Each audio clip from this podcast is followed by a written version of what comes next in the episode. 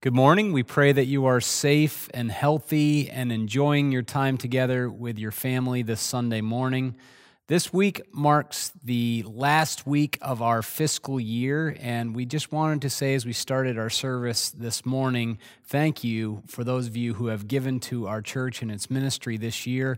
And we especially wanted to say thanks for those of you who have given during this time of social distancing. It has allowed us to continue to do ministry, to continue to pay staff, to continue to pay our bills, to continue to support missionaries, to continue to support the people in our community. So thank you so much for all all of that. There are many things that are difficult uh, during this time. And one of the things that is difficult is doing communion together. Communion is something that celebrates the oneness that we have through Christ. And it's hard to celebrate oneness when we can't be together as one. And so, one thing that we're trying to do to celebrate that oneness is to have Zoom meetings every Sunday morning at 1030. And today we're going to have one of those. And next week, during our Zoom meeting at 1030, we are going to celebrate communion together. And we would encourage you to grab some bread and some juice or wine this week and to join us in that Zoom meeting next Sunday and uh, to celebrate communion together with us as we remember the Lord's death and as we celebrate the oneness we have because of it. Another thing that's difficult during this time is doing ministry when we can't be together, but there have been many people from Hope who have continued to do ministry to serve each other and to serve the community during this time. And one of those people is Arlene McVetti and we are celebrating Arlene today as our Minister of the Month. When the mandate for social distancing was given, Arlene began to pray for direction on how she could help at this time. She felt God calling her to make masks for anyone who needed them during the coronavirus outbreak. She said that God made her a person of action and gave her the resources and talent to serve in this way. Arlene has made hundreds of masks and shared them with people from the church and people from the community. She also has prayed for each individual who will be using the mask in the same way that she prays over women and girls that she makes washable sanitary pads for in Zambia. We praise God for Arlene and for others in the church who have continued to serve God and his people during this time of separation. To God be the glory. Let's worship him together this morning.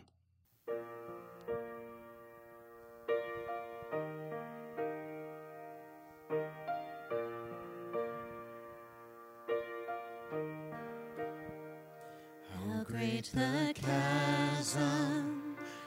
lay between us, how high the mountain I could not climb. In desperation, I turned to heaven and spoke your name into the night. Then through the darkness,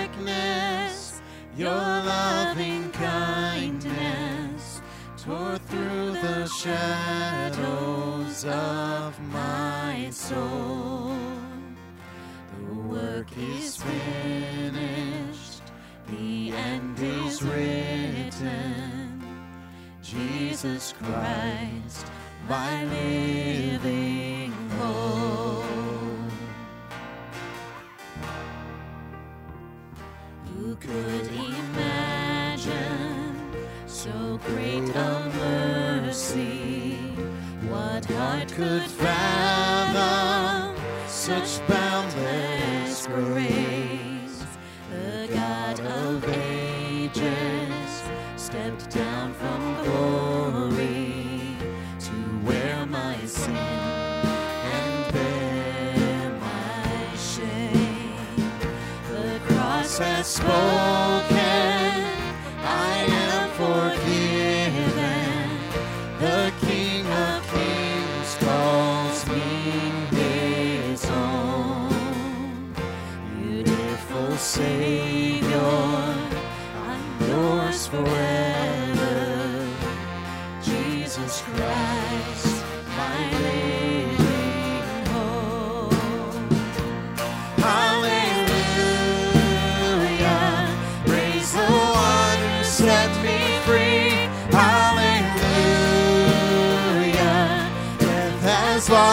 grip on me.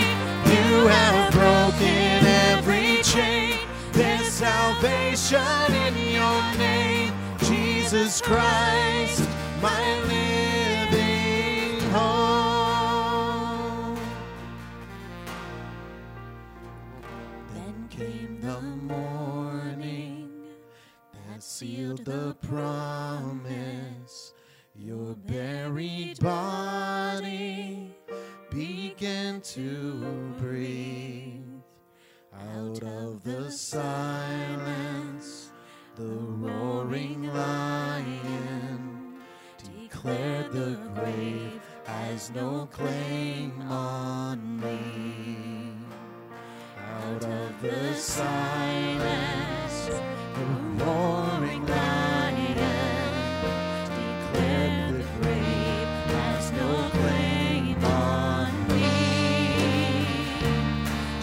Jesus, yours is the victory.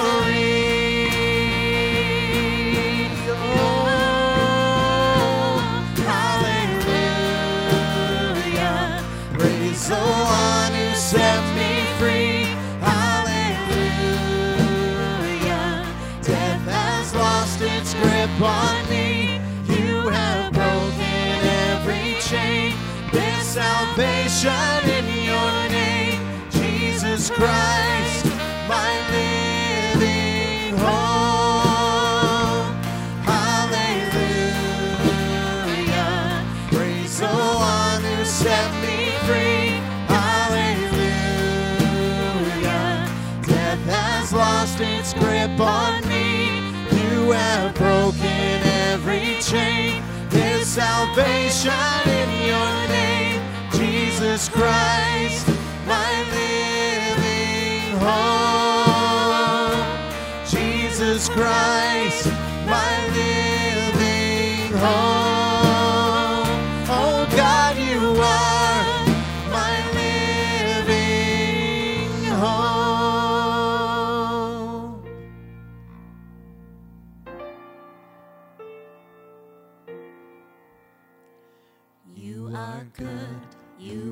good. When there's nothing good in me, you are love, you are love. On display for all to see.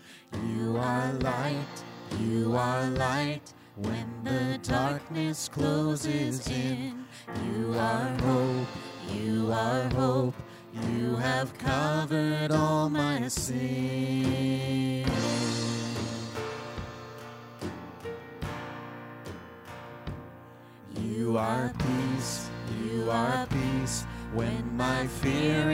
You are true, you are true. Even in my wandering, you are joy, you are joy. You're the reason that I sing. You are life, you are life. In you, death has lost its sting.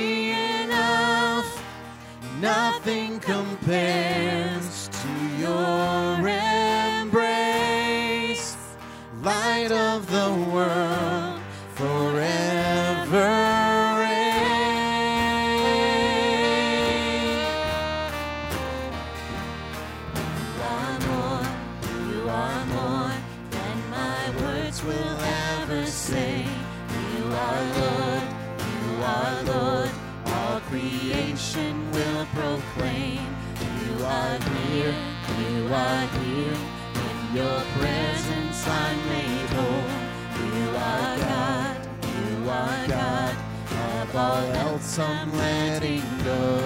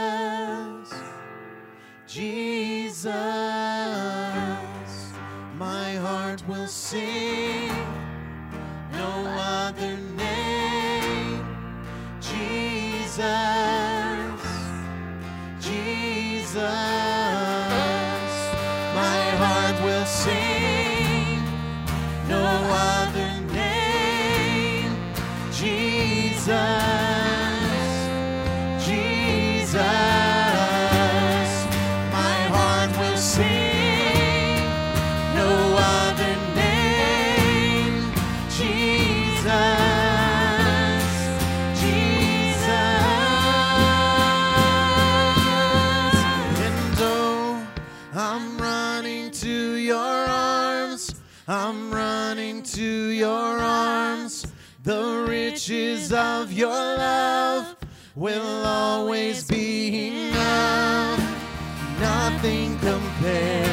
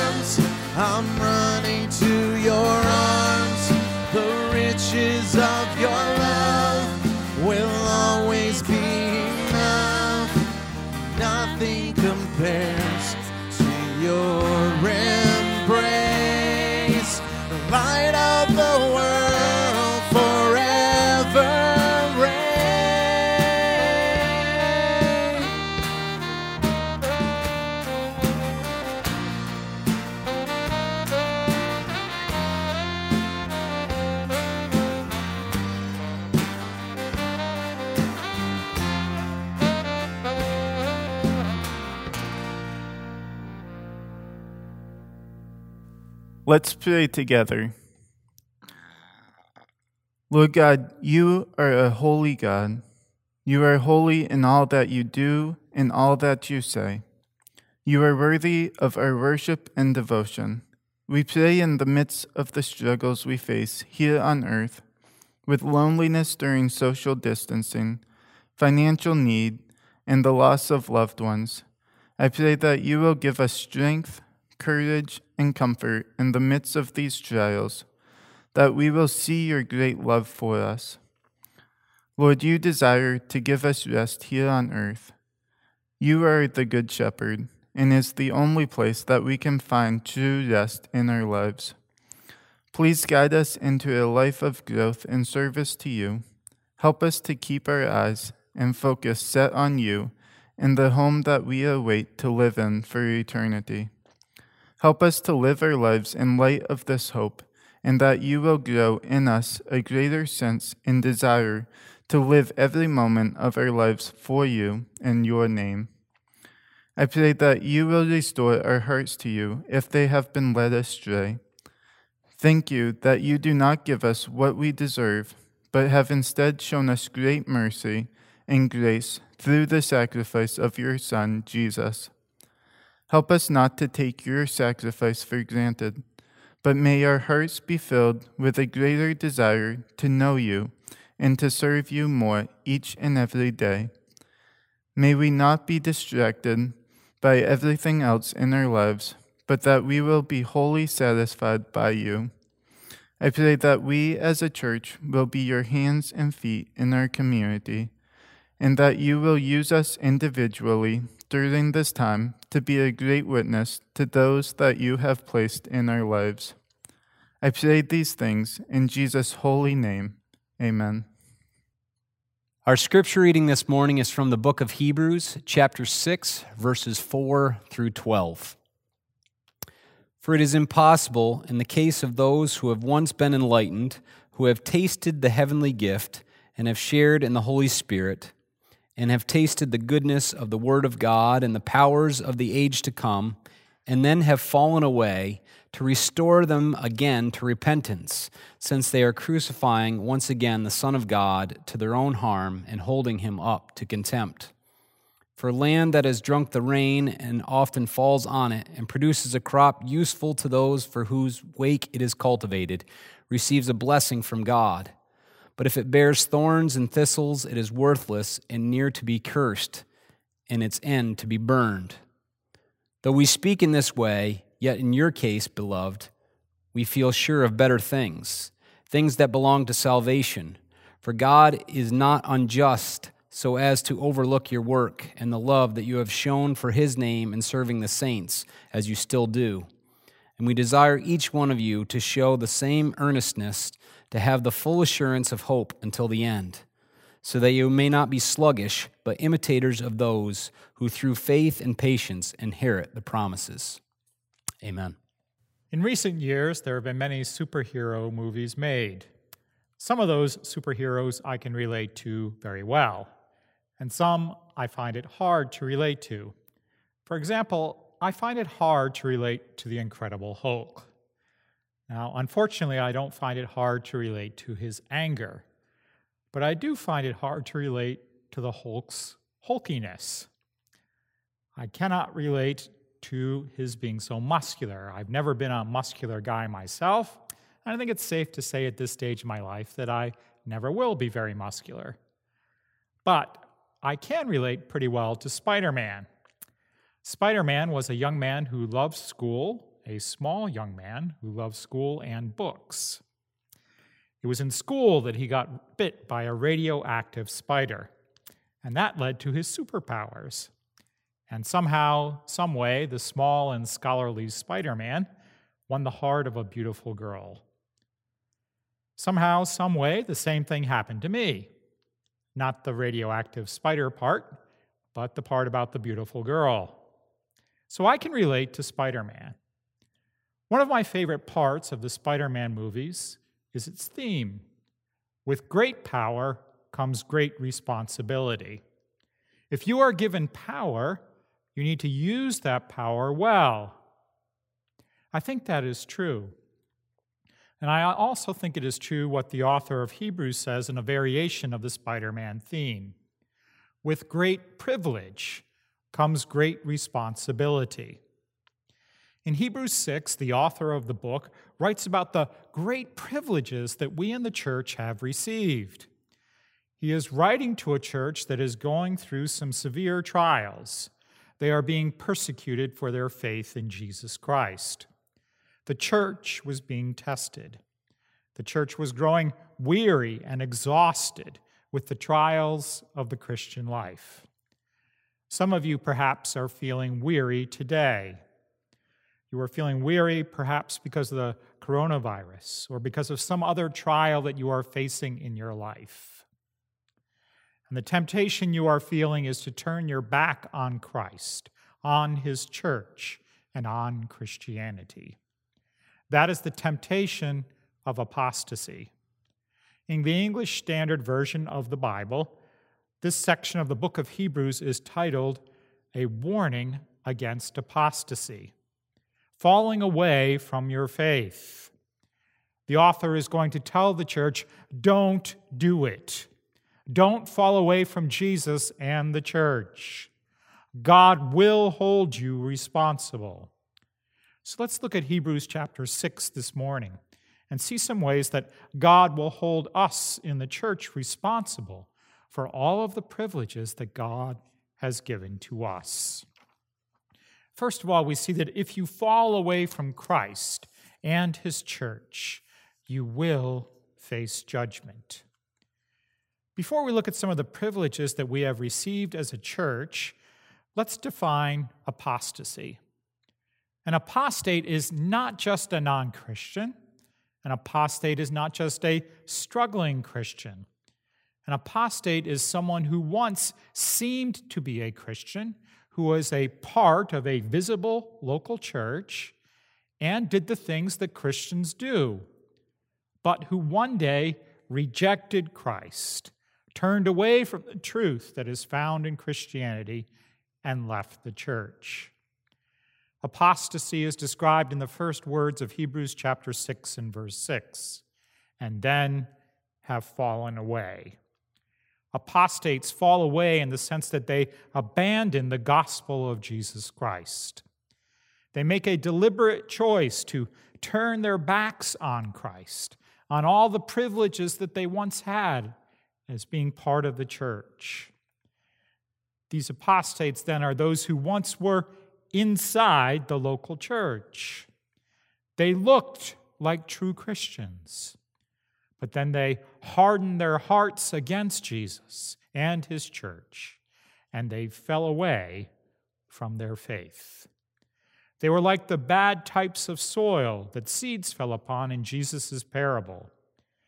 At first, it seemed that these apostates were growing in their faith, but then they no longer produced fruit. Instead, they withered up and died. They stopped growing. The seed of God's word did not penetrate their hearts or their minds. And so they fell away from Christ and his church. Now, let's look at some of the privileges that the readers of the book of Hebrews enjoyed and some of the privileges that we enjoy today in the church. The privileges are mentioned in verses 4 and 5. First of all, we see that they were enlightened. In other words, they received the knowledge of God. Secondly, we see they, they tasted the heavenly gift. They were given the new life of salvation. Then we see in verse 4 that they also shared in the Holy Spirit. What a great gift. Then verse 5 says they tasted the goodness of the Word of God, the Bible. And finally, we see in verse 5 that they also tasted the powers of the age to come. They had experienced God's end time blessings through the Holy Spirit in the age to come. What incredible privileges the church had received, and what incredible privileges we today in the church have also received. Let me focus on just one of those privileges. We have tasted the goodness of the Word of God. In every chapter of the book of Hebrews so far, the writer has talked about the Holy Scripture and our response to it. Obviously, the Bible is very important to the author of the book of Hebrews. It is through the Bible that we get to know Jesus and God's salvation. How great is that? What a privilege we have been given to have been given the Bible. So, church, are you reading the Bible every day? And, church, when you hear the Bible preached on Sundays, do you rejoice in this great privilege? Or do you say when you are in church, I wish I were somewhere else right now? This sermon is so boring. Now, of course, no one who attends Hope Baptist Church would ever say that one of the sermons preached here is boring. Right? I mean, how could you say that when we have such charismatic speakers here? But here's the thing even if you're not particularly interested in what the Bible is saying on a particular Sunday, even if the preacher is somewhat less than stimulating in his delivery, you still have been given an incredible privilege to have the Bible preached to you. The Bible tells you about God and His love and His salvation for you. Don't ever take the privilege of the Bible and Bible preaching for granted.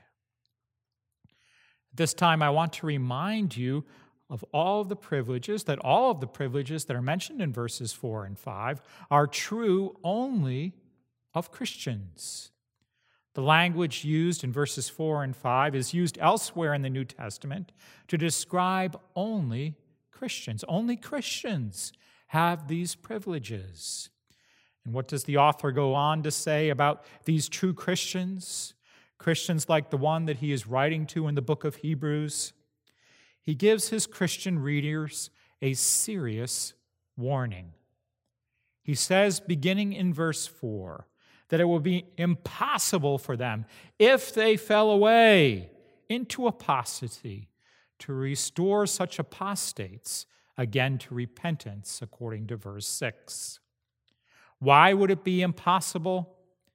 Verse 6 says that these apostates would be crucifying once again the Son of God to their own harm and holding him up to contempt. These apostates could not be reconverted. The book of Hebrews has been saying all along that Jesus is greater than everyone and everything. He is, after all, the Son of God, according to verse 6. But if you were to turn your back on Jesus in apostasy, you would be saying that Jesus is nothing special. You would be saying, Jesus is not God. I don't need Jesus to save my soul. As an apostate, you would be like the crowd on Good Friday who mocked Jesus as he was being crucified. Your apostate, your apostasy then would be holding up Jesus for mocking and contempt. You would not be saying with your life that Jesus is greater. Your apostasy would be saying that Jesus is nothing. In fact, he's less than nothing. You can walk away from him without worry. The author is warning his Christian readers not to go down this road of apostasy, of falling away from Jesus. The good news is that the author does not assume that his readers have already fallen away from faith in Christ, but he is giving them a serious warning. He does not know if they will fall away from their faith but he trusts that God will use the warning that he delivers to them as a means to keep them going in their faith. And I trust that God will use my words today from his word to keep you to keep you going in your faith. You see, I don't believe that a true Christian can ever become an apostate. I believe that true Christians will always persevere in their faith. And I believe that the warnings of the Bible of the serious danger of judgment that will fall upon apostates will keep all of you who are true Christians in your faith. So, church, hear the warning of Hebrews chapter 6. Do not, whatever you do, fall away from your faith as your pastor, I, I don't know which ones of you are true believers and which ones of you only seem like you are true believers. Only God knows that. So I am giving this warning to all of you. And I pray that this warning of God's judgment on apostates will motivate you to stay the course, to keep the faith I pray also that you will not rely on the spiritual privileges that God has given to you throughout your life. I pray that you won't rely on those privileges to save your soul. Those privileges that you have been given will not save your soul. Church membership will not save you. Baptism will not save you having a heart full of joy when you sing worship songs to God will not save you. Growing up in a Christian home will not save you. Only faith in Christ and Christ alone will save you, along with a corresponding repentance from your sins. Many times I have told you of my pride in having attended the University of North Carolina. But there is one part of the University of North Carolina that I am not proud of. I am not proud of one of its professors. Bart Ehrman is professor of religious studies at the University of North Carolina, and Bart Ehrman is an apostate. As a young man, he seemed to be a Christian. He professed faith in Jesus at Youth for Christ at the age of 15 and he later attended Moody Bible Institute and Wheaton College. But after he went to seminary at Princeton, Bart Ehrman fell away from his faith. He walked away from Jesus. And he is now wasting his life writing books about how what Jesus and the Bible say is not true. Bart Ehrman has written five New York Times bestsellers trying to pull people away from faith in Jesus and the Bible. His most recent book is about heaven and hell. In spite of what Jesus clearly teaches in the Bible about heaven and hell, Ehrman concludes there might be a heaven, although he doubts it, but he is certain that there is no hell. Now, how can this be? How can a young man who once claimed to be a Christian have a hard heart toward Jesus and toward the Bible? I don't know all of the factors that lead someone to apostasy, although false teaching is certainly one part of it. But I do know that God will hold Bart Ehrman accountable for turning his back on all of the privileges that he had as a young man. There will be judgment, and that judgment will be severe. Church, hear the word of the Lord. In Hebrews chapter 6, verses 7 and 8, the author gives a picture from farming. It is a picture of the consequences of apostasy. He writes in verse 7 about the land that has received the blessing of a refreshing rain. If that land produces crops that are useful for those who farm it, then the land receives the blessing of God. The author is saying to his readers, You have been given great privileges from God. Therefore, you should produce in your lives good fruit, and you should persevere in your faith. But what happen, what happens if that rain only produces thorns and thistles from the land? Verse 8 says that such land is worthless, and it is about to be cursed and will finally be burned. This is a picture of what will happen to those who are apostate, who fall away from their faith. The day is coming for apostates when they will be cursed by God Himself. The day of judgment is coming for them. To receive great privileges from God and then to turn your back on all of God's goodness to you leaves God with no option but irrevocable judgment. That is one of the responsibilities that God will hold us to if we turn our back on those great privileges that God gives to us. But another responsibility that God has given to us is that if you are a true Christian, you will necessarily produce good fruit. Up until verse 9 of Hebrews chapter 6, the author has been given a serious warning to those who are tempted to fall away from Jesus. The author gives to his readers a major wake up call. It's, kinda, it's the kind of wake up call that begins with your heart pounding out of your chest and with a, a cold sweat. If you fall away from Jesus, God will hold you responsible and judge you for throwing away the great privileges that you have received. But in verse 9, the author of Hebrews changes his tone. He moves from warning his readers to instead encouraging his readers. We read in verse 9, though we speak in this way, yet in your case, beloved, we feel sure of better things, things that belong to salvation. So the author was confident that none of his readers were going to fall away from Christ. He was confident that they were truly saved. And he encourages his readers with the good fruit that he sees in their lives.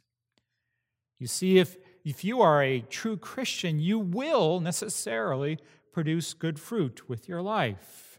And that good fruit is a sign that your life is indeed rooted in Christ. That good fruit is a sign that you are truly a Christian and that you are saved. Some of you might have been asking yourself a question as you read the author of Hebrews' warnings against apostasy. Well, how do I know that I really am a Christian? How do I know that I am not an apostate, someone who only seems to be a Christian and will one day fall away from my faith? Well, you know you are a Christian because of the fruit that your life produces. Let's look at three of those fruits as found in verse 10 of Hebrews 6.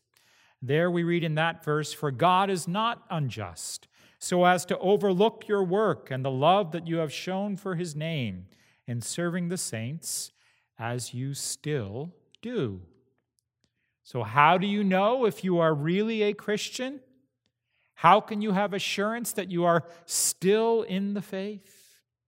The first fruit of the Christian has to do with your work. Is your life a life of service to God and God's people? If so, great. That is what Christians do. They work to serve God and to serve God's people. And God is a just God. He's not going to forget your work for Him and for His people. We read in verse 10 of how the readers also have love that they have shown for God's name. And this love for God's name is the second fruit that comes in the Christian life. The readers of Hebrews did not work for God merely out of a sense of duty. No, they really loved God in their hearts. Nothing meant more to them than the honor and the glory of God's name. God is their treasure, their joy, and their delight. If you yourself have that kind of affection for God, that is the fruit of being a true Christian. And the third fruit of the Christian is serving the saints.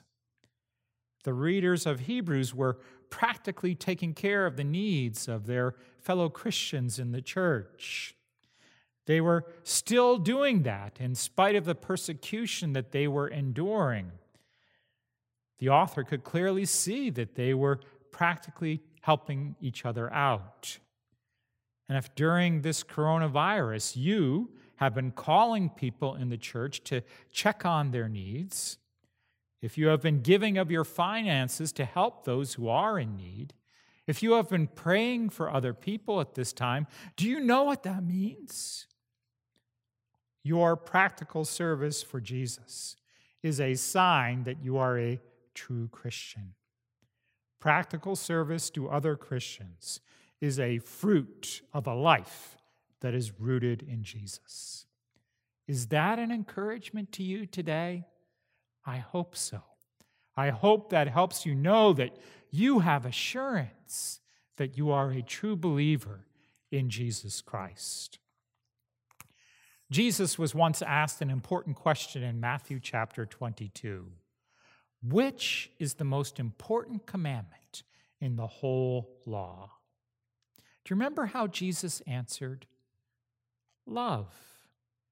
It all boils down to love.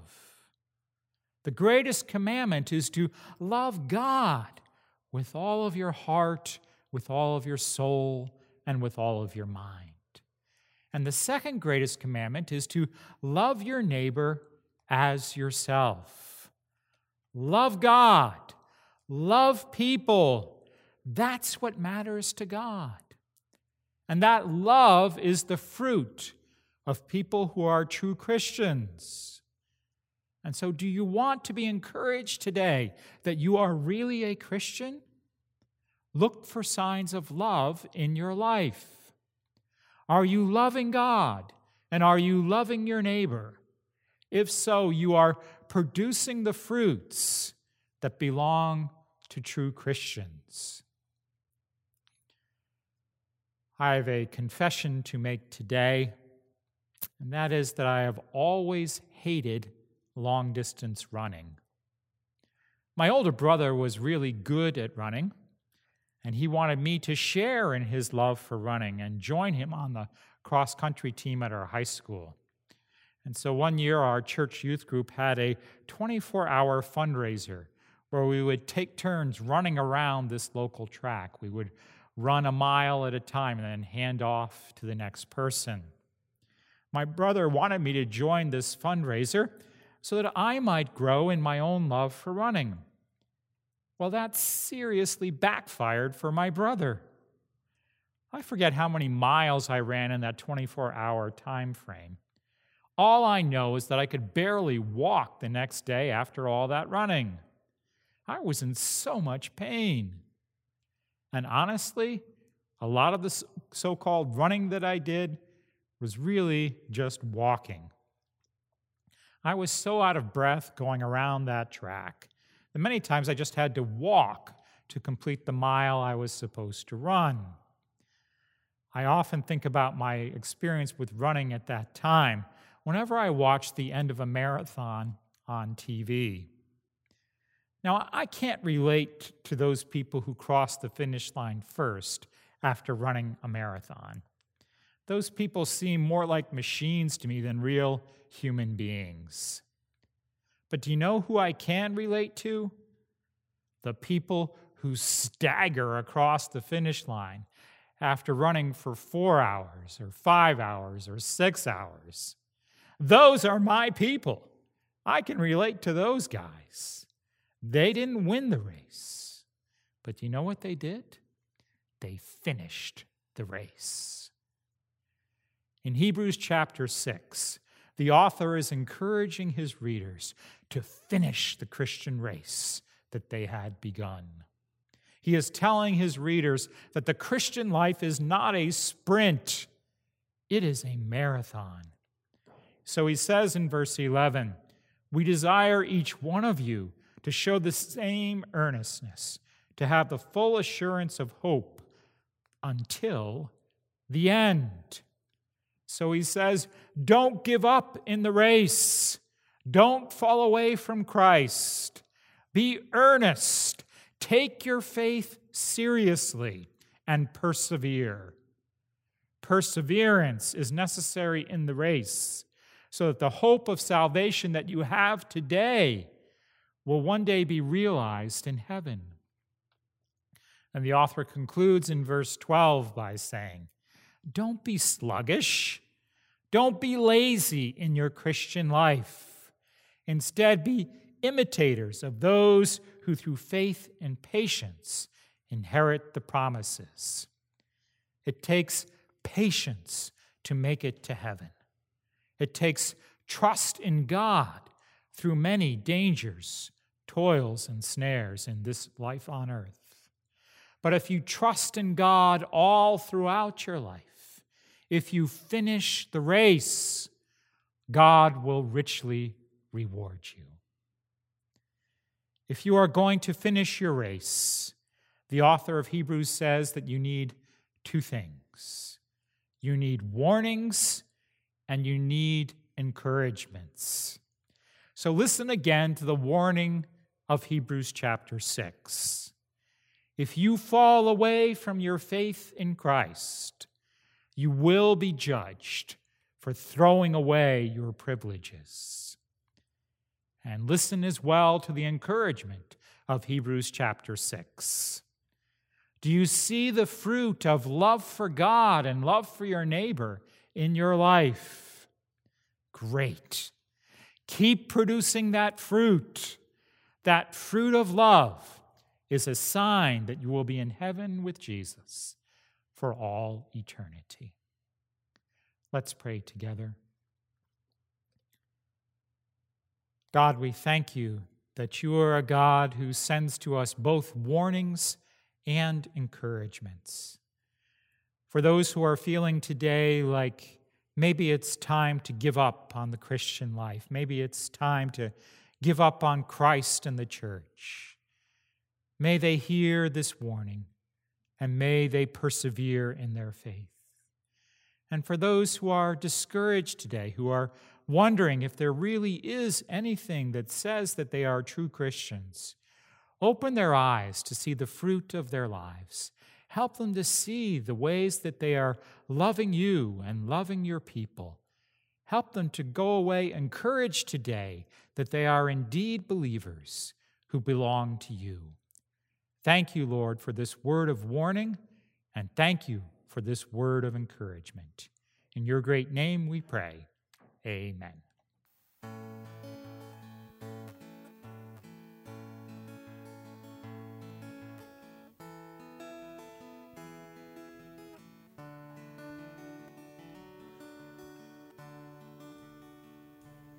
Lord, I come, I confess, bowing here, I find my rest. Without you, I fall apart. You're the one that guides my heart. Lord, I need you. Oh, I need you. Every hour I need you. My one defense, my righteousness. Oh God,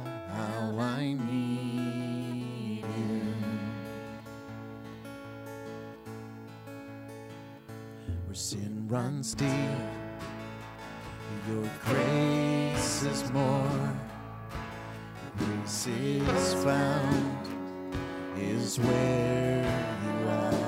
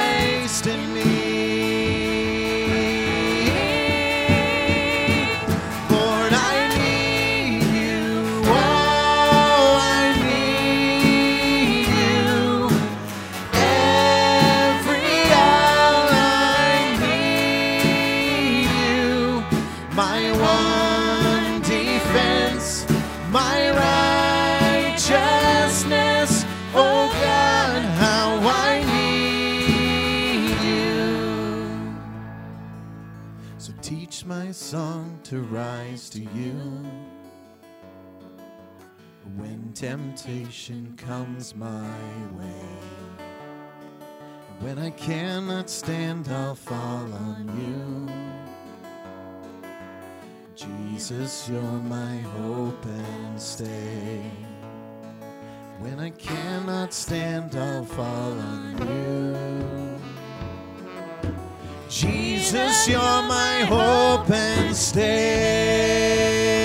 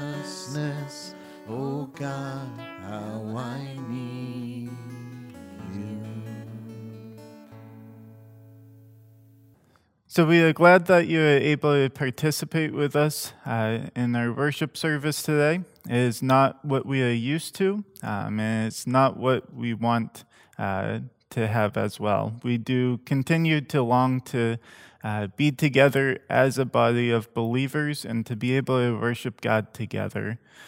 We do encourage you once again to go over the discussion questions, um, and you may do that within your family, uh, or you can do that within your growth group as well. Uh, we are glad once again that you are able to join us today. Uh, we hope that you have a good week and uh, that God would continue to uh, just grow in you a greater love for Him.